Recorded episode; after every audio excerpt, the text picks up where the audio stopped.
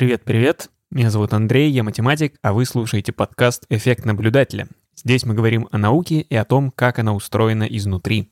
Всем привет, я Илья, нейробиолог, и сегодня мы будем говорить про микробиологию, про разных маленьких живых существ и их бесчисленное невообразимое многообразие и все, что с этим связано. В гостях у нас Александр Коротаев, аспирант Биоцентра Университета Базеля. Александр, привет. Всем привет, спасибо за приглашение. Итак, сегодня у нас выпуск про микробиологию, и, как обычно, мы тут начнем так, издалека с общей теории. То есть микробиология — это наука о микроорганизмах, но уже там, видимо, несколько десятилетий разделяются микроорганизмы на разные большие группы. И помимо всем известных бактерий есть еще археи, есть еще вирусы, которые вообще непонятно в каком статусе. Давай тогда сделаем какой-то овервью, кто такие микроорганизмы, какие они бывают. В частности, вот бактерии и археи, что с ними общего и какие у них различия. Про вот это трехзвенное, трехчленное древо жизни. Какой-то такой вводный овервью сделаем.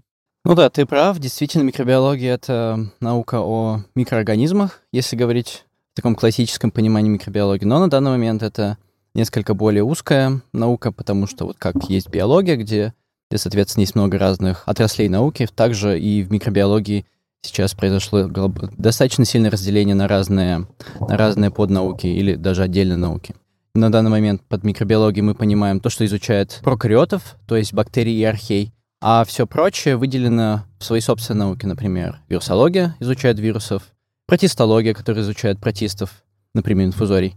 Также есть много прочих наук, например, та же самая микология или альгология, которые раньше, в принципе, тоже принадлежали микробиологии, потому что они тоже были классифицированы как нечто микроскопическое. То есть раньше это мы все одноклеточные организмы как-то в одну кучу сваливали, а теперь, да, у нас был выпуск, если далеко-далеко назад отмотать, второй выпуск нашего подкаста с Сашей Белявским, мы говорили про протистов, то есть простейших. Это одноклеточные эукариоты, у которых тоже организм из одной клетки состоит, но у них есть в этой клетке ядро. Соответственно, микробиология изучает те одноклеточные организмы, у которых ядра нет. И вот прокариоты, вообще систематика биологическая, это очень такая интересная штука, которая меняется буквально каждый год, особенно если посмотреть, как классифицируют какие-нибудь водоросли, они там просто каждый год все переписывают. И мы сегодня поговорим, почему систематика бактерий — это такая сложная штука, и вообще она по-другому устроена, чем систематика эукариотических организмов. Но при всех пертурбациях микробиологической систематики там все равно остаются две такие главные группы — бактерии и археи. И, наверное, про археи, я думаю, многие наши слушатели ничего не знают, и микроорганизмы, и бактерии — для большинства это одно и то же. Давай немного проясним, что такое археи и чем вот эти две большие группы микроорганизмов принципиально различаются. Так, да, это очень интересный вопрос. И действительно, очень долгое время мы даже не знали о существовании архей. На самом деле мы узнали о том, что существуют какие-то микроорганизмы тогда, когда их увидел первый человек. Это случилось в конце 17 века с Антони ван Левенгуком и его первым микроскопом. И, соответственно, расцвет микробиологии произошел во второй половине XIX века с работами Луи Пастера, Роберта Коха и прочих великих микробиологов. И вот все это время мы уже знали о микроорганизмах, но пока не знали о том, что они на самом деле такие разнообразные, что вот есть бактерии, а есть еще археи. И узнали мы об этом лишь, если я не ошибаюсь, в 70-е годы прошлого столетия, то есть буквально 50 лет назад, что на самом деле вот эти микроорганизмы, вот эти прокариоты, которых мы всех считали бактериями, на самом деле не только лишь бактерии, но также и археи. И на самом деле они выглядят лишь как бактерии, но по сути это нечто больше, чем бактерии, но не эукариоты. То есть они находятся на вот этом вот тобоупомянутом трехдоменном древе где-то посередине между бактериями и эукариотами. Но они при этом изначально термин археи, я так понимаю, происходит от название археобактерий, то есть они изначально были как бы какими-то древними бактериями, И, ну, также, похоже, вся систематика движется, что сначала все как-то в одной куче, а потом из него выделяется так же, как водоросли, как-то, особенно грибы, были растениями, а потом выделились какое-то собственное, аж целое царство. Также и археи были просто группой бактерий, потом выделились в отдельное царство, видимо, и, ну, там сложно, у бактерий даже это не царство, а бог знает что. Во многом они отличаются от бактерий больше, чем от эукариот, то есть они так во многом действительно это три такие независимые группы. Ну, про археи мы, наверное, много не будем говорить, но, насколько я помню, есть гипотеза, а может даже и не гипотеза, а какое-то более общепринятое мнение, что именно археи, симбиоз архей и бактерий мог быть предком появления эукариотических организмов.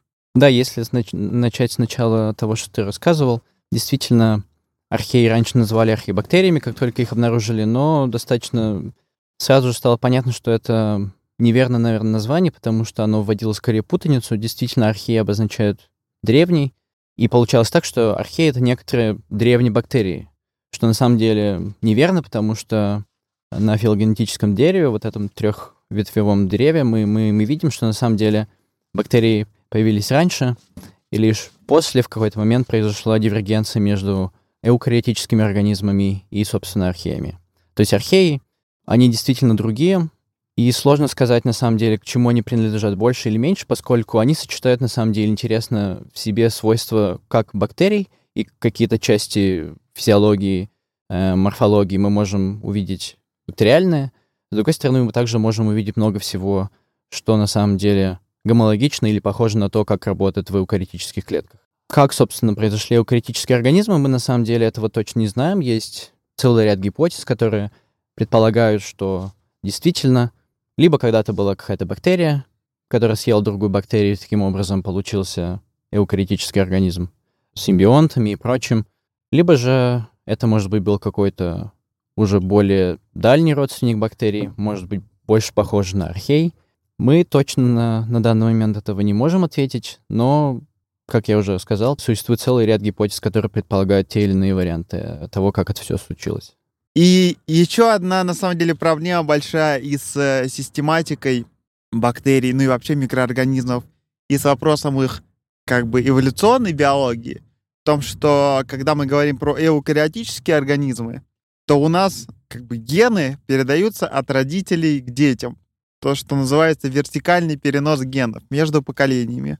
Неважно, это половое размножение или бесполое размножение, либо от одного родителя, либо от двух родителей, гены, либо в каком-то более-менее неизменном состоянии, либо с всякими изменениями и рекомбинациями родительских генов, они попадают в потомков, и так, с одной стороны, перенос генов, а с другой стороны, их какая-то модификация, и являются основой сохранения целых видов и каких-то признаков, и, с другой стороны, их изменений всех эволюционных. А когда мы говорим про бактерии, ну, на самом деле, ну, мы будем говорить про микроорганизмов, у протистов там тоже есть всякие штуки, по крайней мере, вот у инфузорий, они делятся делением, как мы знаем, все одноклеточные организмы. Соответственно, при делении делятся пополам генетический материал между двумя дочерними клетками. И вертикальный, это тоже вертикальный перенос как бы от материнской клетки, которая поделилась, к двум дочерним клеткам. Но у микроорганизмов есть и горизонтальный перенос генов. То есть они могут обмениваться генами, так сказать, в пределах одного поколения, если мы придумаем, что такое поколение бактерий. И это вообще такой ключевой, вообще фундаментальный механизм всего, что связано с функционированием микроорганизмов, и сегодня мы, собственно, в основном про него и будем говорить. Давай тогда обрисуем, там есть разные вариации этого дела, как оно происходит, какую это роль играет вообще в жизнедеятельности и, соответственно, в эволюции микроорганизмов.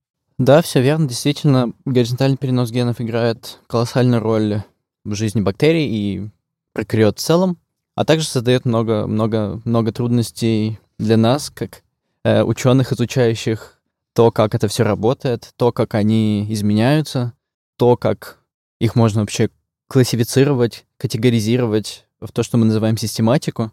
Если рассматривать же с точки зрения процессов, то действительно, на данный момент известна система, состоящая из 3 механизмов, как работает горизонтальный перенос генов. Это, соответственно, конъюгация, это трансформация и трансдукция, которая осуществляется с помощью бактериофагов.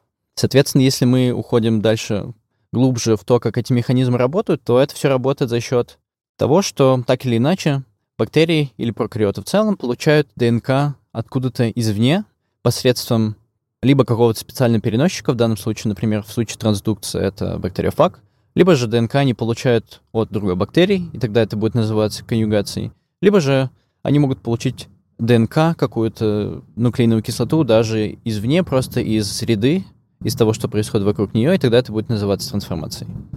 Наверное, тут людям, которые не очень знают в деталях, как устроена бактериальная клетка, как мы сказали в начале, прокариоты, у них нет ядра, потому что в эукариотических клетках, во всех вот многоклеточных организмах в том числе, генетический материал спрятан в ядро. Во всех клетках есть ядро, и ДНК защищена ядром от всего того биохимического бульона, который происходит вокруг, потому что клетка — это просто кипящий котел из биохимических реакций, большинство из которых не идут на пользу целостности и функционированию генетического материала, поэтому вот эукариоты, они, собственно, стали такими классными и многоклеточными, когда научились прятать свою ДНК в ядро. У прокариот, соответственно, нет ядра, и ДНК в виде такой одной хромосомки просто плавает в толще клетки, внутри клетки, где-то там, в цитоплазме, будучи прикрепленной к мембране. Я немного краду хлеб гостя микробиолога. Соответственно, есть вот хромосома основная, и есть еще дополнительный материал в виде мелких кусков ДНК. Так вот, и тогда что у нас происходит более в деталях при вот этом процессе конъюгации, как они обмениваются генетическим материалом? Да, действительно, если рассматривать вот эти механизмы, то, наверное, можно начать с конъюгации. В этом случае происходит генетический обмен между двумя бактериями. И процесс этот запускается на самом деле тогда, когда какая-то из бактерий получает вот эту плазмиду, иначе она еще называется F-плазмида, или же по-английски это, по-моему, называется fertility factor. Эта плазмида, она достаточно большая. Половину того, что на ней закодировано, мы на самом деле даже не представляем.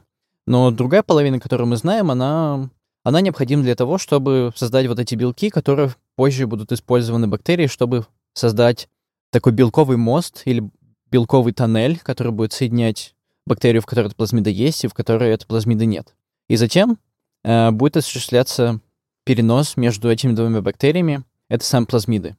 И таким образом, если было 2 клетки, одна из них содержит плазмиду, вторая не содержит плазмиду, то в какой-то момент произойдет обмен этой плазмидой, и вторая клетка тоже получит эту плазмиду.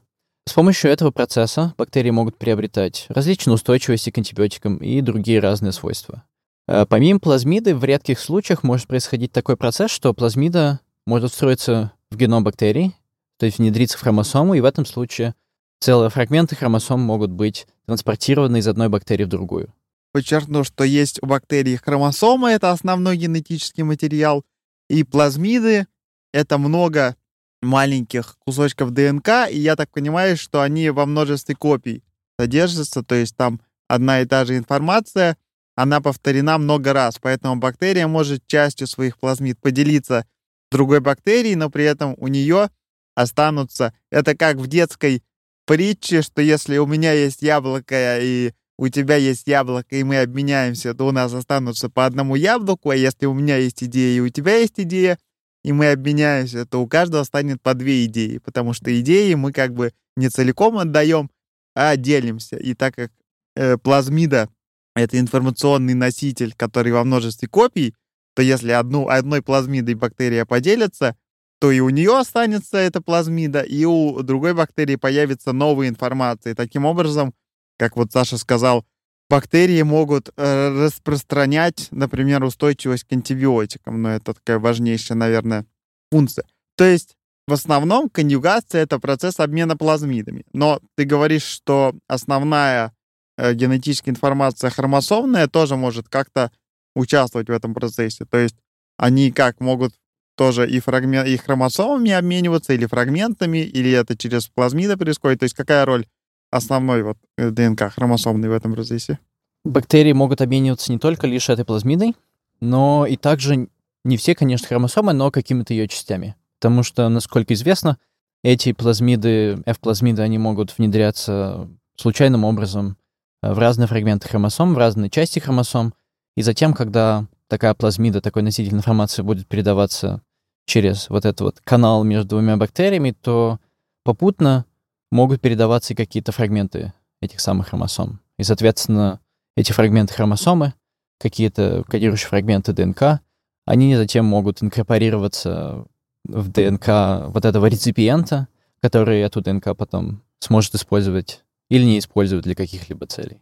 А как все-таки механически происходит конъюгация? То есть выстраивается какой-то специальный тоннель? То есть как это устроено? Да, это на самом деле очень интересный процесс, потому что та бактерия, которая содержит вот эту плазмиду, она так или иначе за счет присутствия этой плазмиды изменяется. Потому что, как я уже сказал, эта плазмида, она достаточно большая, она кодирует много различных белков. И там, конечно же, есть белки, которые необходимы, во-первых, для того, чтобы такую трубу построить. То есть это физический такой канал, который растет от одной клетки по направлению к другой клетке.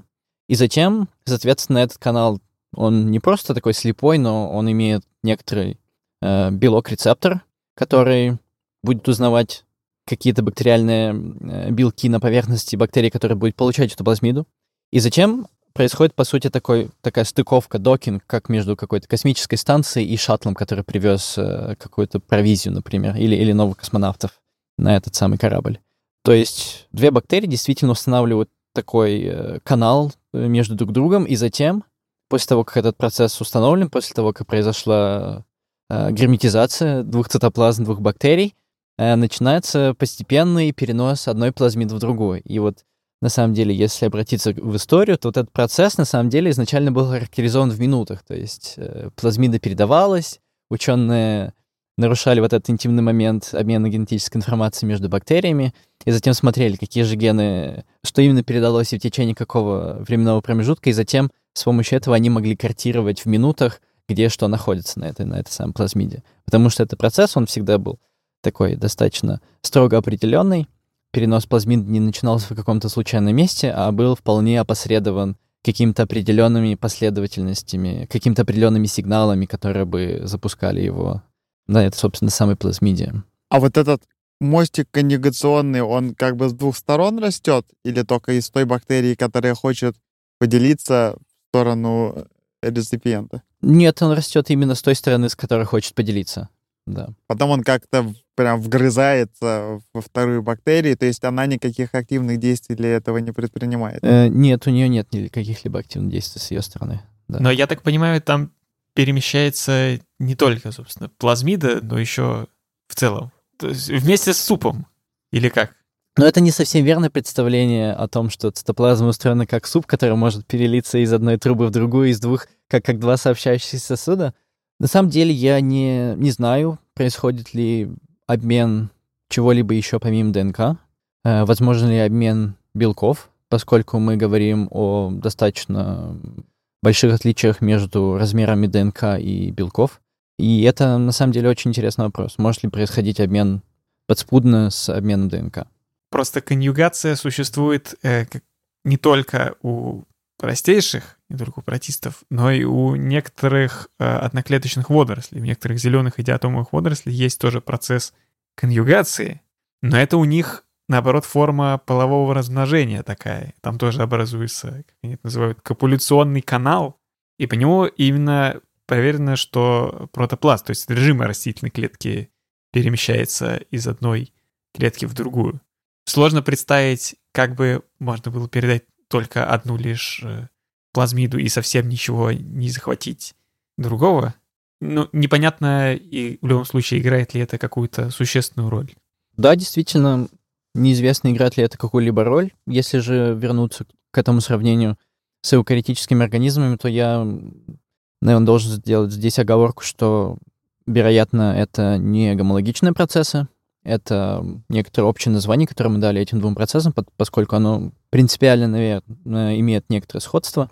Однако по тому, какие белки в этом взаимодействуют, в этом участвуют, по тому, откуда эта система появилась, это крайне вероятно совершенно разные вещи. То есть их нельзя напрямую сравнивать. Хотя, конечно, какие-то механистические аспекты того, может ли что-то из одной клетки в другую попадать, я думаю, могут быть применены в обоих случаях, да. Ну, в целом, взаимодействие клеток — это такое логичное какое-то эволюционное приобретение, поэтому неудивительно, что оно происходило множество раз независимо, и тоже там у растений и у животных, скорее всего, эти все межклеточные контакты независимо как-то развились. Так, ну хорошо, с конъюгацией понятно. Значит, второй тогда тип — это трансформация. Это, как ты сказал, просто захват какой-то чужеродной ДНК из среды. То есть бактерия, как она просто идет и говорит: о, ДНК лежит, пригодится в хозяйстве, возьмем что-нибудь из нее, построим как-то и придумаем. Ну, в общем, простой ответ на самом деле — да. Если же уйти немножко поглубже, то можно тогда это прокомментировать так, что в зависимости от того, про какую бактерию мы будем говорить, это свойство, оно будет отличаться, потому что есть те, кто, скажем, крайне склонны к такому роду процессу, когда они очень активно получают любую ДНК. Либо же можно сказать о том, что есть бактерии, которые, например, только на определенных стадиях своего роста злоупотребляют этим процессом. Есть также и те, про кого мы вообще не можем сказать, что у них этот процесс работает в естественных условиях. То есть мы можем их заставить это сделать, но мы при этом не знаем, работает ли этот механизм сам по себе в природе. Да, действительно, работает он за счет того, что в мембране бактерий есть определенные структуры, которые узнают ДНК и затем протягивают эту ДНК через, собственно, две мембраны, пептидогликан или же вот эту вот оболочку, жесткую оболочку, которая находится между двумя мембранами, если мы говорим про грамм-отрицательных бактерий. Если же мы говорим про грамм-положительных бактерий, то, соответственно, там только одна мембрана и очень толстый кожух вокруг этих бактерий, которые защищают их от разных стрессов и от давления. Какая тогда, соответственно, функциональная все-таки роль этого процесса? Он какой-то больше случайный или бактерия как-то вообще выбирает? Как она, во-первых, понимает, что где-то вокруг лежит ДНК, которую можно захватить? И какой это в итоге несет эффект на ее функционирование? Ну, работает это так же, как, в принципе, работают любые лигант-рецепторные взаимодействия. Есть определенные белки, которые так или иначе направлены на то, чтобы специфически узнавать ДНК, что она есть во внешней среде. И затем они так или иначе фасилитируют или же способствуют связывание этой ДНК, а затем переносу через вот это вот слои мембран и кожуха, вот этого чехла на поверхности. Зачем же это нужно? Ну, нужно, в принципе, зачем нужны и прочие механизмы горизонтального переноса? Для того, чтобы либо, может быть, использовать эту ДНК как источник энергии, она же все-таки состоит из нуклеотидов, которые необходимы, в принципе, для того, чтобы и свою собственную ДНК создавать, а также чтобы расщеплять и использовать в качестве источника энергии. Либо же, если ее использовать по прямому назначению, то тогда можно получить какие-то либо хорошие свойства, новые свойства, которые будут выгодны в текущих условиях, потому что часто достаточно трансформация, она, скажем так, активируется тогда, когда клетки претерпевают некоторые сложные условия, когда им несколько стрессово. И в этом случае бактерии, получается, могут вытянуть вот эту короткую соломинку и попытаться исправить ситуацию в последний момент, может быть, получив какое-то новое свойство, например, устойчивость к антибиотикам. Да, и таким образом выжить при лечении вот этой инфекции, выжить при воздействии антибиотиков. То есть они всасывают ДНК, и любую ДНК, которую всасывают, они пробуют ее как бы экспрессировать, то есть с нее какие-то насинтезировать белки, которые, ну, то есть прочитать, что там написано, что это, давайте разберемся, что мы тут скушали, и будет ли это как-то полезно, то есть это такой процесс методом проб и ошибок, что-то нашли, давайте попробуем его прочитать и, может быть, пригодится в хозяйстве. Да, действительно, это так. А много вообще валяется вокруг ДНК-то в норме? ДНК вокруг очень много, потому что так или иначе постоянно происходит рождение и гибель различных микроорганизмов.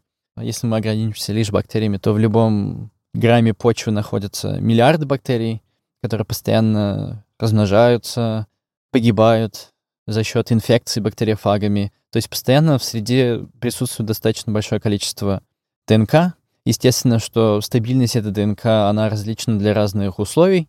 Для почвы это одно число, для каких-то водных объектов это будет другое число. Но да, ДНК, в принципе, можно сказать, что находится в достаточно большом количестве в окружающей среде. Просто и как раз к сценарию того, что вдруг получится получить защиту от какого-нибудь антибиотика, который тоже в среде присутствует. Но вроде как те, которые к антибиотику этому неустойчивы, должны более часто погибать и выбрасывать наружу свои внутренности, включая ДНК, в котором нет генов устойчивости к данному антибиотику. И вроде как получается, что наоборот захват происходит генов, которые еще скорее не слишком приспособлены. То есть я как-то тут именно с эволюционной точки зрения не очень понимаю. Понятно, что если, так сказать, либо берешь, что дают, либо с высокой вероятностью помираешь, то выбора особо нет. Ну, если вообще можно говорить про выбор для бактерий. Но в долгосрочной перспективе кажется не слишком эффективным. Если рассматривать это с этой точки зрения, то, конечно, это будет так. Однако антибиотики это на самом деле не представляют какой-то, наверное, основной угрозы для бактерий там вовне, если они не находятся в очаге инфекции, в теле организма.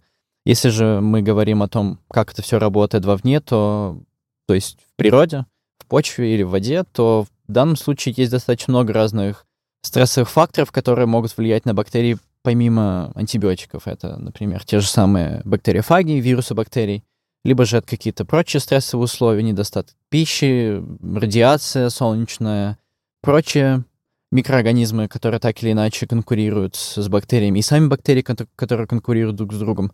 То есть вот этот спектр разных стрессов, в результате которых бактерии могут погибнуть и вывести эту ДНК наружу, он достаточно широк. Плюс нужно все-таки учитывать, что есть механизмы, когда бактерии целенаправленно эту ДНК отправляют вовне.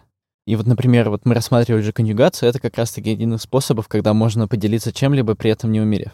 В случае трансформации это, видимо, такой вариант, когда ты уже сам себя не спасешь, ты уже умер, но, может быть, твое наследие, твои знания в виде вот этих вот каких-то генов, которые для тебя были, может быть, не совсем полезны, но, может быть, они окажутся полезны для какого-то твоего родственника, который сможет их использовать лучше, чем использовал ты.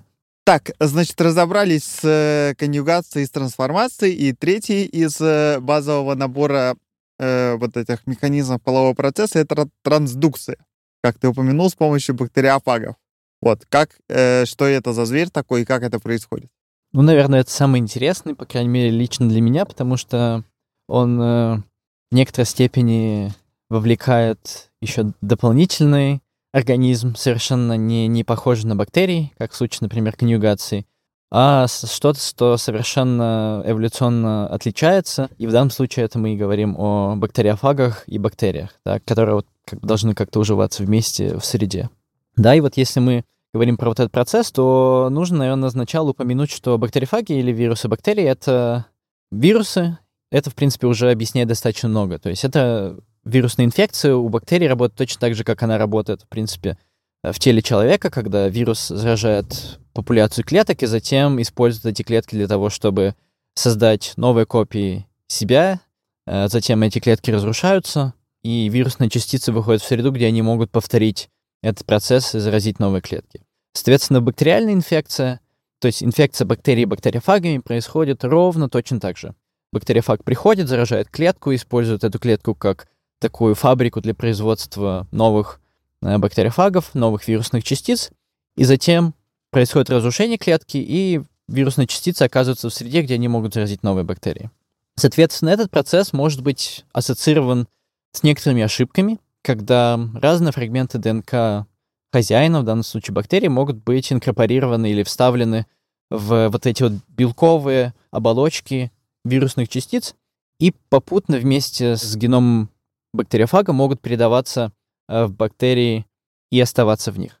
Слушай, я, кстати, нашим слушателям напомню или скажу для тех, кто не знает, что у нас когда-то давно был выпуск про вирусы вообще, и в частности про коронавирус и про вакцины с одним из создателей «Спутника» Владимиром Гущиным.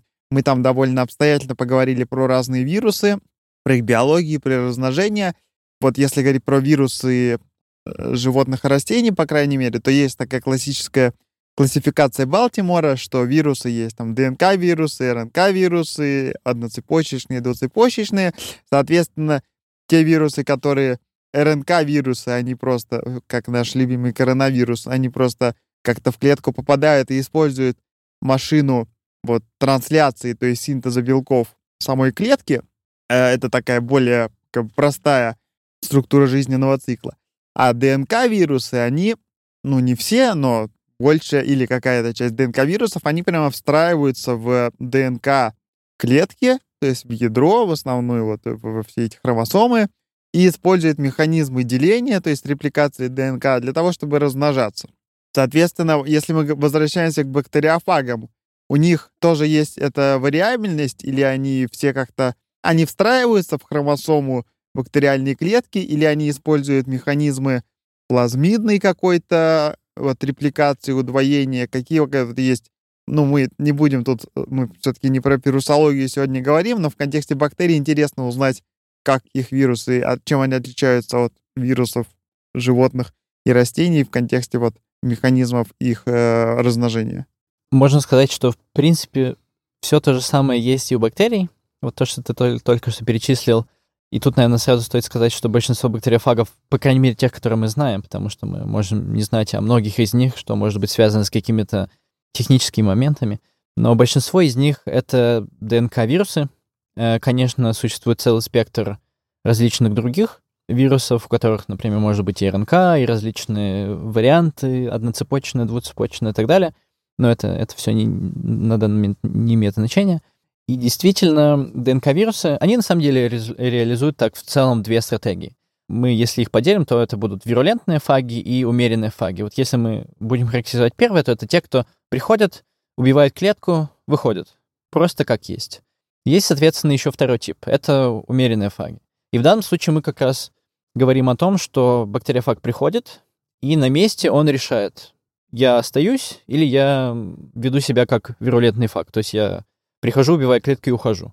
И это, соответственно, решение принимается за счет того, в каком состоянии находится клетка. Если ей хорошо, то, соответственно, имеет смысл, наверное, может быть, части бактериофагов, популяцию бактерий немного убить, а часть, соответственно, останется и будет ждать каких-то новых условий, что будет там происходить снаружи. То есть, на самом деле, всегда происходит некоторое популяционное решение, а что мы вообще будем делать. Как это работает, ну, не совсем понятно. Есть различные механизмы, как это осуществляется, но непосредственно как это работает, мы не совсем понимаем. Тем не менее, если не уходить в такие дебри, то действительно бактериофаги могут внедряться в хромосому и оставаться внутри нее, и таким образом становиться как бы частью команды, частью корабля вот этой вот бактерии, и реплицироваться, то есть воспроизводиться внутри бактерии вместе с самой бактерией, и таким образом как бы оставаться внутри популяции неограниченное количество времени. Зачем это нужно? Ну, как правило, бактерии приобретают какие-либо свойства в результате такого процесса, когда бактериофаг встраивается в хромосом бактерий. Бактериофаг же таким образом остается на какое-то время со своей любимой бактерией и, по идее, в любой момент, держа руку на пульсе, может решить: убиваем клетку, выходим и осуществляем новый инфекционный цикл, либо же мы остаемся в бактерии, пережидаем какие-то, может быть, не совсем хорошие условия, и, соответственно, ждем какого-то более удачного момента, когда стоит эту бактерию использовать для своих меркантильных целей. То есть вирусы, эти бактериофаги, они могут решать на месте, то есть это не какое-то видоспецифическое поведение, что одни там более вирулентные, а другие более умеренные, а это прямо вот они как-то, ну, решают, понятно, они не могут ничего решать, но по ситуации, в зависимости от воздействия каких-то факторов, они той или иной стратегии придерживаются, да, то есть это такое ситуативное, как бы, в кавычках, решение. На самом деле, это оба варианта, то, что ты перечислил. На самом деле, есть те бактериофаги, которые, в принципе, всегда вирулентные, и есть, соответственно, те, кто умеренные, но у которых есть выбор. Либо они убивают клетку, либо же они остаются. И вот это как раз второй вариант, он действительно ситуативный и зависит от того, от какого-то целого спектра различных факторов, как внутренних, что происходит внутри клетки, так внешних, что происходит снаружи клетки. И в зависимости от этого уже происходит действительно решение, потому что это буквально решение, поскольку бактериофаг имеет два механизма. Он либо остается и зимует, скажем так, либо же он реализует свой литический цикл, то есть он убивает клетку, и в данном случае происходит как раз-таки баланс между одним и другим, и что перевесит, то и, собственно, будет реализовано. Ты говоришь, что вот эти бактериофаги, они когда перемещаются между бактериальными клетками, они могут случайно захватывать какие-то фрагменты бактериальной ДНК и таким образом переносить ее между теми вот клетками, в которых они функционируют. И это, опять же, вопрос, это в основном хромосомная ДНК или плазмиды тоже могут как-то с помощью бактериофага передаваться? Есть какое-то различие между хромосомной и плазмидной ДНК вот в этом процессе трансдукции? Это зависит, на самом деле, от того, как именно бактериофаг переносит эту ДНК, поскольку бактериофаг, он встраивается в ДНК, и, соответственно, затем, когда ему нужно, скажем так, реализовать инфекцию, то есть создать много своих копий и потом выйти, он из этой ДНК выходит. То есть он, по сути, сначала встраивается в ДНК, а потом из нее вырезается. И таким образом получается таким внехромосомным элементом, что-то типа плазмида, и затем он самореплицируется. Да, но при этом этот процесс, он может сопровождаться ошибками, и так или иначе бактериофаг может захватывать какие-то фланкирующие кусочки того участка, где он вставился. И таким образом он может переносить вот эти вот фрагменты ДНК бактерий вместе со своим собственным геномом внутри вирусного капсида, вот этой белковой оболочки. Соответственно, вот это один из вариантов этого процесса. Другой вариант, он заключается в том, что бактериофаг может случайным образом иногда подбирать какие-то фрагменты и переносить их, опять же, вместе со своим геномом в соседние клетки, когда он их будет инфицировать. Здесь, наверное, стоит упомянуть процесс, который, в принципе, был открыт совершенно недавно, и который, на самом деле, по крайней мере, по данным ученых, играет колоссальную роль в горизонтальном переносе, на самом деле, даже больше, может быть, чем все упомянутые до этого, и он называется латеральной трансдукцией. То есть это, на самом деле, процесс, в котором фаг, то есть вирус, может переносить буквально огромное количество различных фрагментов бактериальной ДНК внутри собственных капсидов. И вот этот процесс, мы о нем не знали до буквально последних, может быть, 10-15 лет. И вот он открыт был буквально недавно. Так, а чем отличается латеральная? Почему латеральная, а другая, она какая, не латеральная? Там есть специальная, есть общая трансдукция, а есть еще латеральная трансдукция. Ее фишка в том, что она большие куски может. Ну, фишка как раз-таки в том, что вначале фаг, он как бы, вот ему нужно перенести свою ДНК, и он начинает... ДНК бактериофага, она входит в состав хромосом бактерий, и затем эту ДНК нужно этому бактериофагу перенести и инкорпорировать собственный капсид, правильно, в белковую оболочку. Его нужно заполнить белковую оболочку. Соответственно, этот процесс происходит, бактериофаг заполняет ДНК свой капсид, но затем этот процесс не останавливается. И, соответственно, начавшись на хромосоме, поскольку его геном уже закончился, то бактериофаг начинает заполнять соседние фрагменты один за другим, и таким образом все капсиды, или часть капсидов, оказывается заполнена просто-напросто огромными кусками ДНК бактерий, которые соседствовали с тем местом, в которое был вставлен этот бактериофаг. То есть в данном случае действительно мы говорим о количестве ДНК, потому что в общей и специализированной трансдукции перенос происходит только каких-то очень небольших фрагментов, которые либо соседствуют с тем местом, куда бактериофаг ставился, либо же это какие-то прочие фрагменты. Но всегда это как какой-то изолированный небольшой фрагмент относительно того, что переносится в капсиде, где большую часть представляет собой ДНК бактериофага. Если же мы говорим про латеральную трансдукцию, то это именно перенос исключительно бактериальной ДНК внутри капсидов. Связано ли это с ошибкой, намерена ли это стратегия бактериофага, на самом деле неизвестно. Это такой, по сути, то, что называется trade-off, когда бактериофагу, с одной стороны, выгодно, если вот этот процесс будет идти в его пользу исключительно, когда только ДНК бактериофага будет переноситься с помощью его частиц. С другой стороны, это, конечно же, помогает его хозяину, его бактерии, поскольку это позволяет приносить огромное количество различных фрагментов хромосом бактерий в соседней бактерии. И помогает таким образом им эволюционировать, что, собственно, тоже хорошо для бактериофага. Боюсь, что в разговоре о бактериях и бактериофагах нам не простят, если мы пройдем совсем мимо темы CRISPR. Про нее можно сделать, конечно, целый отдельный выпуск, но давай коротенько, все-таки слишком уж хайповая эта штука. в общих чертах обрисуем, что это какой-то механизм бактериального иммунитета от бактериофагов, как это вообще в общих чертах работает и зачем это нужно. Это была горячая тема, это есть горячая тема. Так, официально он был открыт, по-моему, где-то в начале 10-х годов. Известно было о CRISPR, собственно, еще, по-моему, может быть, с 90-х, либо с 80-х, когда, по-моему, нашли какие-то повторяющиеся мотивы ДНК в кишечной палочке. Но тогда никто на это не обратил серьезного внимания, и затем оценили этот процесс лишь недавно. Если же так вернуться немножко на ступеньку назад и характеризовать, что это такое, действительно, это предполагается, что это такой адаптивный иммунитет бактерий, когда они могут прямо адаптироваться к вирусной инфекции, к инфекции бактериофагами, поскольку у них будет система, которая бы позволила им узнавать о том, что они заражены, и потом эффективно нейтрализовать эту угрозу, эту инфекцию. Работает это за счет того, что в клетке существует набор различных белков, а также последовательности ДНК, которые так или иначе похожи на то, что встречается в бактериофаге. И таким образом, как только происходит инфекция, вот эти белки, которые в бактерии уже есть, они на основе той ДНК, или в данном случае РНК, мы говорим, будут узнавать бактериофага и специфически его таргетировать, специфически его уничтожать. Так как когда появляется новая бактериофаговая инфекция, они могут, соответственно, записывать как-то эту информацию, чтобы в следующий раз более эффективно распознавать.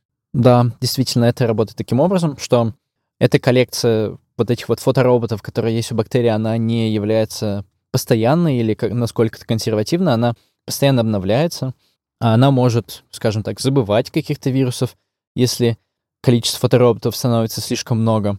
Но вот эта база, она действительно очень динамична, и она постоянно обновляется. То есть спектр того, что чему бактерия может противостоять, он постоянно изменяется, что-то добавляется в этот список, что-то уходит из этого списка, и, как правило, логично, что сохраняется лишь то, что наиболее актуально на данный момент, с чем бактерия имеет проблемы на данный момент. О чем я хотел поговорить уже ближе к твоим исследованиям, как мы обычно в подкасте переходим. Ваша группа изучает какой-то особенный 4-й тип полового процесса в дополнение к 3 классическим. Давай тогда про него расскажем и будем переходить к тому, как вы непосредственно это изучаете. Хочется и про детали расспросить. Что там за новости микробиологические?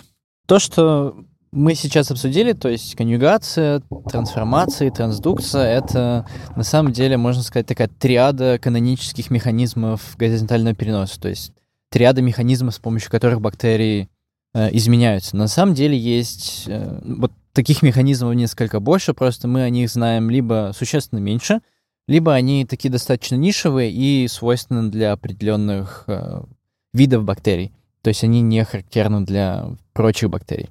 Такой вот механизм, который мы изучаем, и который на самом деле имеет такую большую, на самом деле, заявку на то, что это более такой существенный механизм и, может быть, очень эффективный и широко представлен в природе, это то, что называется по-английски GTA или Gene Transfer Agent, или по-русски это можно перевести агент переноса генов. Не совсем, конечно, красиво получается, но вот так. Я буду называть это GTA.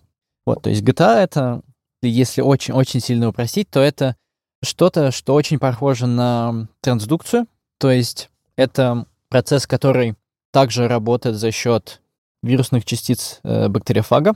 Затем лишь исключением, что GTA — это такая разновидность одомашненных бактериофагов. То есть, что я имею в виду? Давайте представим, что есть обычные бактерии, есть вирус бактерии, бактериофаг. Бактериофаг приходит, он заражает клетку, он может в этой клетке остаться, внедриться в ее хромосому, пережить вместе с ней какие-то невзгоды, несколько делений, и потом выйти. Однако вот тот момент, пока бактериофаг находится в составе хромосомы, он на самом деле очень чувствителен к тому, какие мутации в нем могут произойти, которые могут произойти совершенно случайным образом. И, соответственно, если такая мутация произойдет в генах, которые необходимы для него, чтобы реализовать свой инфекционный цикл, чтобы выйти из хромосомы, то он навсегда останется в ней. он навсегда станет частью хромосомы бактерий и таким образом никогда не сможет ее больше покинуть. Соответственно, как правило, взгляд на такое событие у ученых был в том, что это тупик для бактериофага, и вот он, по сути, потерял возможность выйти, и он навсегда утерян, он становится таким мусорным элементом, который, можно сказать, практически не имеет никакого назначения, и в какой-то момент, так или иначе, накапливая мутации дальше и дальше, он будет извлечен из генома бактерий, просто-напросто потеряется, и в какой-то момент от него останутся буквально какие-то остатки такой былой цивилизации, можно сказать, какие-то археологические остатки, как такой культурный слой или, может быть, какие-то черепки. И мы будем вот знать, что он там был, мы можем даже предположить, может быть, что это было, кто его родственники, но он не будет не иметь никакой такой функциональной значимости для бактерий. Да, вот был такой взгляд на то, как происходит эволюция таких бактериофагов, когда они не могут больше выйти из клетки, когда они становятся частью корабля. Но, как показывает практика, как показывает нам природа, мы на самом деле ошибались, может быть, не во всех случаях, но не всегда это происходит именно таким образом. Может случиться так, что фаг оказывается в составе хромосомы, он больше не может из него выйти, но затем каким-то образом, мы не совсем представляем, как именно это работает механически, это происходит, соответственно, на протяжении, скорее всего, миллионов лет, но бактериофаг может не потерять своей функциональности. Он теряет свою автономию, он теряет свою суть, то есть больше этот бактериофаг не может реализовывать инфекцию, но клетка, бактерия, может научиться использовать вирусный капсид, его вот эту вот белковую оболочку, для того, чтобы заполнять ее ДНК собственного производства, свою собственную ДНК. Да? И в этом случае получается такой несколько аугментированный вариант трансдукции, где бактериофаг будет переносить не свою собственную ДНК, а он будет переносить ДНК бактерий. И таким образом он перестает быть какой-то самостоятельной сущностью, поскольку сущность бактериофага — это именно его собственная ДНК, то, что кодирует его самого. В данном случае мы говорим скорее о том, что будет переноситься из бактериальной ДНК. То есть в данном случае бактерия, по сути, научилась использовать то, что раньше убивало ее для своих собственных нужд, для своих собственных целей, в свою собственную пользу. То есть бактериофаг — это вирусная частица, значит, из белкового капсида, в которой есть вирусная ДНК, и эта вирусная ДНК встраивается в бактериальную ДНК, и в случае бактериофагов эта вирусная ДНК, во-первых, себя копирует, а во-вторых, делает новые капсиды, чтобы в них встроить новые ДНК и пойти дальше распространять инфекцию. Но если эта вирусная ДНК не может больше выйти из бактериальной ДНК, но она как бы продолжает кодировать капсиды. И то есть бактериальная клетка продолжает синтезировать новые вирусные частицы, но так как вирусная ДНК не может больше выйти, то капсиды оказываются пустыми. Хорошо. И то есть, а бактериальная ДНК, она просто так, потому что есть же тоже явно какие-то тонкие молекулярные механизмы, как почему в норме именно вирусная ДНК заполняет капсиды, а бактерия как-то, получается, хакает эту систему и начинает заполнять капсиды своими какими-то фрагментами ДНК. Как непосредственно это работает, мы не совсем понимаем. То есть мы можем вот попытаться интерпретировать, предположить, как это все случилось, потому что вот у нас есть состояние вот нормальное, отношение бактериофаг-бактерия, где один убивает другого, и, соответственно, у нас есть вот пример того, когда система уже эволюционировала настолько мощно, настолько далеко, что по сути, представляет из себя бактерию, вот одну сущность, в которой есть, по сути, ДНК вируса, которая кодирует частицу, кодирует вирусный капсид, в которой будет запакована ДНК бактерии. Как непосредственно это, вот что произошло между этими двумя событиями, мы можем лишь предположить. Мы можем предположить, что в какой-то момент фаг перестал быть, по сути, фагом, он перестал выходить из бактериальной хромосомы. Каким образом бактерия научилась контролировать этот процесс, каким образом она хакнула то, что будет происходить, мы на самом деле точно не знаем, но это то, что мы предполагаем, как это работает, потому что это самый простой вариант развития событий, что был когда-то бактериофаг, который постепенно, то, что мы любим назвать в течение эволюции, каким-то образом в течение миллионов лет или десятков, тысяч лет или сотен тысяч лет, научился уживаться с бактерией, и бактерия научилась использовать его для своих собственных целей. Так а функционально бактерия, что она запаковывает в эти капсиды и какую это роль играет? Это тоже может быть перенос, например, антибиотикорезистентности, то есть так же, как плазмиды, или как вот эти белковые капсиды, ну, мы же, наверное, понимаем какие-то примеры хотя бы, что туда запаковывается, какие-то специфические бактериальные гены, что зачем эта вся конструкция используется? Да, это хороший вопрос, потому что это на самом деле такой главный вопрос в нашей вот, научной тусовке. Почему это работает именно таким образом, да? Почему эта система существует? Потому что это на самом деле достаточно всегда интересный и эволюционно сложный вопрос ответа, почему что-то работает таким образом, но не работает иным образом. Да, если рассматривать то, почему, что именно, как именно эта система работает, то она переносит не просто конкретные фрагменты генома бактерий, но она переносит, вот если мы говорим вообще про все разнообразие вот этих GTA, то они, как правило, переносят любой фрагмент генома. То есть у них нет специфичности. Они могут переносить совершенно случайные фрагменты бактериальной хромосомы. Зачем это нужно? На самом деле мы не очень понимаем. Есть некоторые данные, что это необходимо для того, чтобы можно было, например, репарировать разрывы ДНК. То есть в нормальном процессе, как правило, ДНК может рваться, буквально рваться. И, соответственно, если с этим ничего не сделать, то клетка так или иначе погибнет.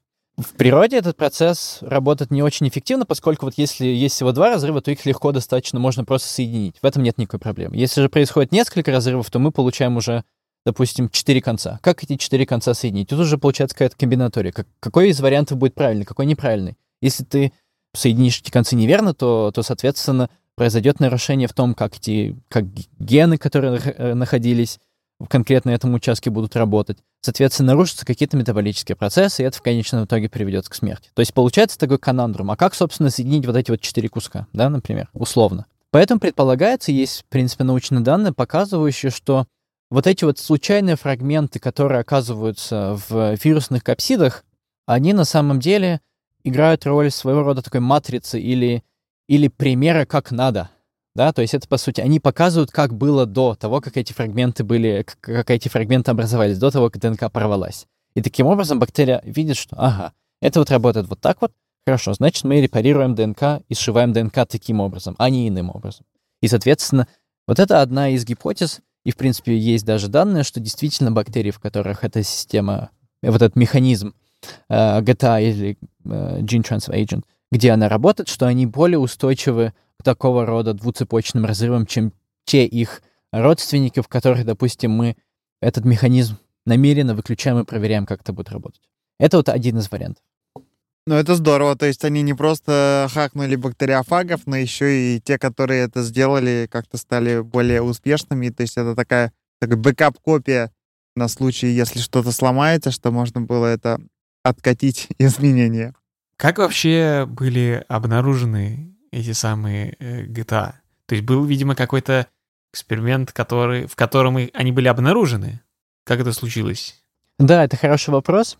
Если я не ошибаюсь, то впервые вообще самый первый вариант GTA был обнаружен в 70-е годы. То есть на самом деле 50 лет назад. Как именно это произошло, я не совсем знаю. Однако могу предположить, что поскольку это механизм, который, в принципе, позволяет переносить ДНК, то, по всей видимости, эксперимент был построен таким образом, что кто-то изучал, что, в принципе, происходит в бактериях в каких-то определенных процессах, и затем смог обнаружить, что, видимо, если смешивать, например, несколько различных вариантов бактерий, то оказывается, что между ними возможен какой-то генетический перенос. И, соответственно, затем это так, видимо, позволило задать вопрос, а почему это работает именно таким образом? Вот мы вроде бы знаем, что конкретно у этих бактерий, например, нет вирусов, допустим, они не содержат никаких вирусов в составе хромосомы, значит, должен быть какой-то механизм, который бы это позволял осуществить. Соответственно, затем может быть, они наблюдали с помощью какого-нибудь электронного микроскопа какие-то вирусоподобные частицы, и затем пришли к выводу, что, видимо, есть некоторый посредник, который позволяет переносить какие-то фрагменты ДНК между двумя разновидностями бактерий. Вот это я могу предположить, что, наверное, это работало как-то так. А насколько этот механизм по современным представлениям распространен? То есть, если мы говорим про бактериофагов, то понятно, где бактериофаги водятся, там, значит, и соответствующий процесс. Мы можем отследить, какие виды бактерий могут конъюгацию использовать, мы можем отследить, какие из них захватывают и встраивают ДНК, которую они обнаруживают в окружающей среде.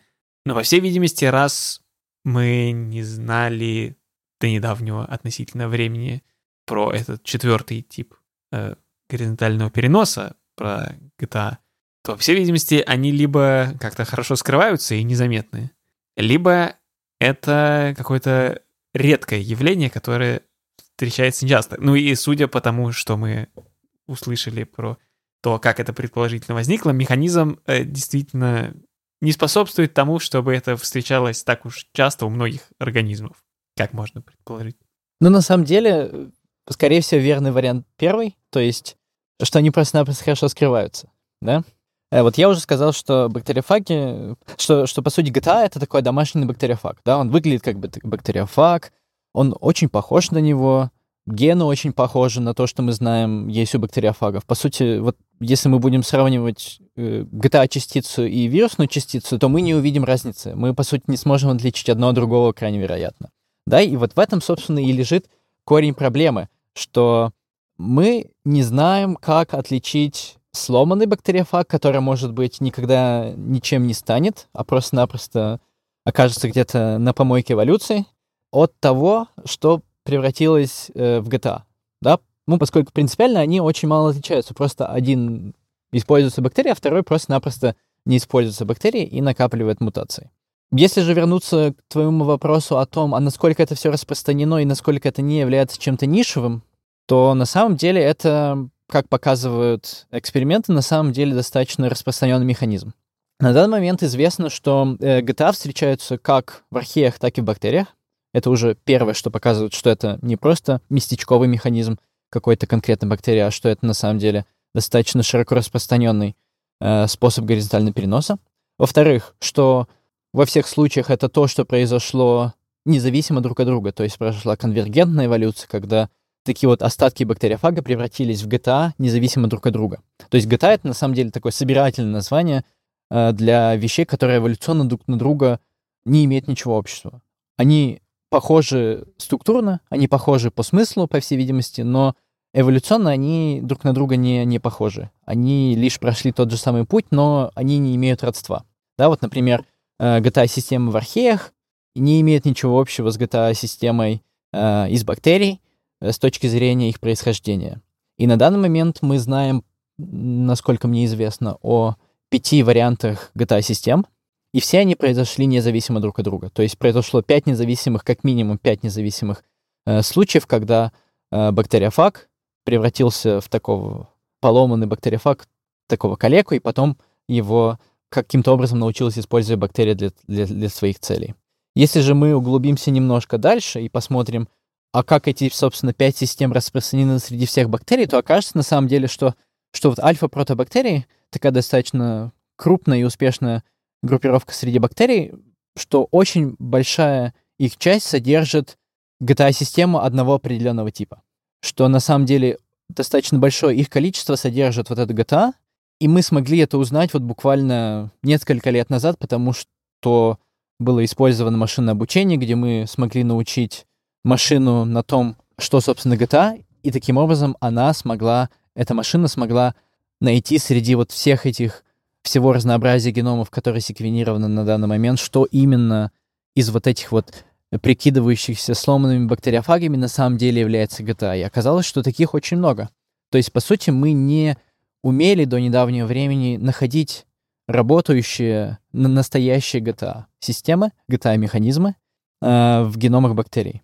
И лишь вот недавно мы смогли оценить это на конкретной группе альфа-протобактерий. Как это работает в других группах, ну, на самом деле мы пока не знаем, это требует дополнительных исследований, но уже вот это позволяет предположить, что механизм на самом деле не местечковый, не нишевый, а что это механизм, который очень широко распространен среди различных бактерий. Каков его вклад в их эволюцию, мы пока не можем сказать, но можно точно видеть по данным исследований, что это очень мощный механизм, что он позволяет переносить ДНК с достаточно высокой частотой.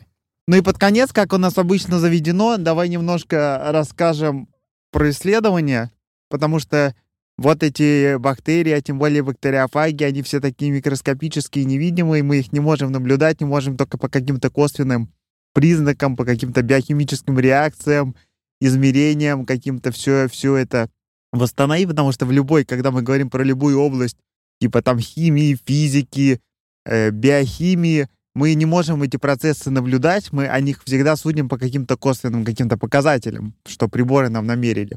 Давай как-то в общих чертах расскажем, вот ты в лаборатории, что ты там делаешь с этими бактериями, в какой они вообще форме существуют, и как вы измеряете вот эти вот GTA, как вообще там все это устроено? Ну, на самом деле, ответ достаточно простой. Мы не работаем на каком-то кардинально, фундаментально ином уровне, чем можно было бы, например, работать там 10-20 лет назад. Это стало, конечно, гораздо удобнее, много всего стало доступно, более дешево, но принципиально это все та же такая классическая генетика, можно сказать, где то, что использовалось, в принципе, 30-40 лет назад, где мы смотрим, например, как работает система по тому, какие мутации мы, например, внедряем в нее. Да? То есть можно, например, зная, какие гены необходимы для этого процесса, например, какой-то ген либо удалить, либо, например, его, наоборот, представить в каком-то большем количестве, и таким образом можно посмотреть, а как это будет сказываться на том, что, собственно, в этой системе происходит. И сам по себе один эксперимент, он недостаточен, естественно, но сделав несколько экспериментов вот в этом же направлении генетическом, да, посмотрев, что делают те или иные гены, можно, в принципе, как из пазла попытаться составить такую картинку. Как это все как бы организуется, самоорганизуется, можно ли из этого получить какую-то логику, соответственно, сформулировать гипотезу и потом эту гипотезу проверить. Если же мы говорим про работу с бактериями непосредственно, то это, в принципе, те же методики, которые действительно использовались тоже в прошлом веке. Это выращивание бактерий, постановка таких не слишком сложных, на самом деле, принципиально экспериментов, где мы смотрим, например, как происходит перенос, допустим, генов между двумя разными штаммами бактерий, где, например, мы можем искусственно их сделать устойчивыми к двумя разным антибиотикам и потом просто-напросто банально смешать эти два штамма бактерий и потом дать им какое-то время побыть вместе, производить GTA вместе, переносить GTA друг к другу. И затем, соответственно, мы можем этих бактерий, по сути, применить оба антибиотика сразу и таким образом посмотреть, собственно, сколько бактерий имеет устойчивость к сразу двум антибиотикам. И таким образом мы, допустим, получаем какое-то количество бактерий, и потом мы можем посчитать их количество и сравнить с тем, сколько было их в начале. И таким образом мы получаем числа по тому, какова частота переноса какой-то из устойчивостей от одного штамма в другой штамм. Да, и таким образом мы как бы непосредственно напрямую визуализируем то, как этот процесс, собственно, реализуется. То есть мы напрямую видим результат этого процесса.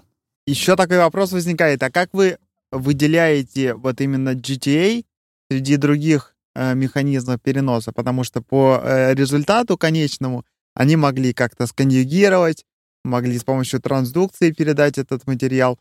Как именно мерить роль вот этой GTA? Это вопрос о контролях, которые в любой науке для любого эксперимента имеют колоссальное значение. И действительно, это очень актуальный вопрос.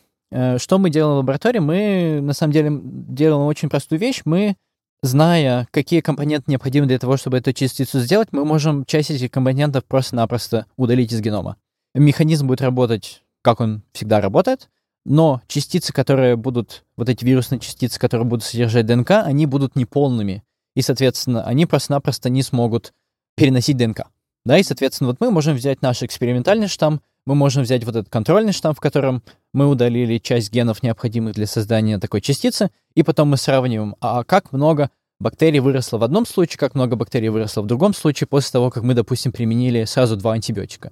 И вот мы в одном случае видим, что допустим, их там выросло, условно, допустим, несколько сотен колоний на поверхности огородной чашки, а в другом случае мы видим, например, всего лишь одну или две колонии. И таким образом мы можем точно говорить, что вот этот перенос ДНК от одного штамма в другой или в обоих направлениях произошел именно за счет GTA системы, GTA механизма, а не за счет какого-то другого, то, что мы говорили раньше, трансформация, конъюгация, трансдукция, именно на основе вот этого простого достаточно эксперимента, где мы можем непосредственно разрушить только один конкретный механизм.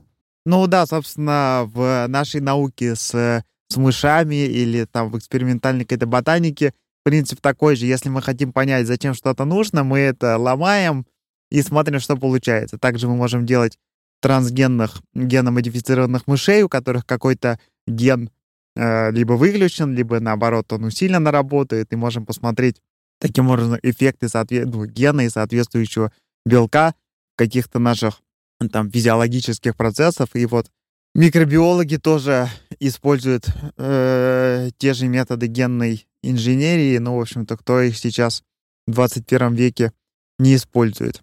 Ну, спасибо, Саш, получился очень такой насыщенный, интересный разговор и про вообще про микробиологию. Я надеюсь, что у людей теперь какое-то более современное представление о том, кто такие бактерии и археи, про многообразие вообще прокариот, про то, чем они принципиально отличаются от эукариотических клеток, в смысле их генетики и эволюции. Ну и, конечно, потрясающе прикоснуться к такому фронту науки, что вот это вот GTA какая-то совсем новая штука, еще много чего неизведанного, о чем ты постоянно упоминал.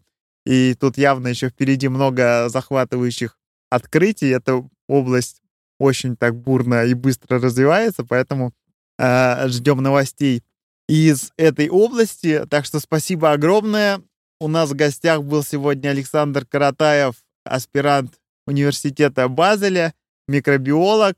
Спасибо большое. Спасибо слушателям.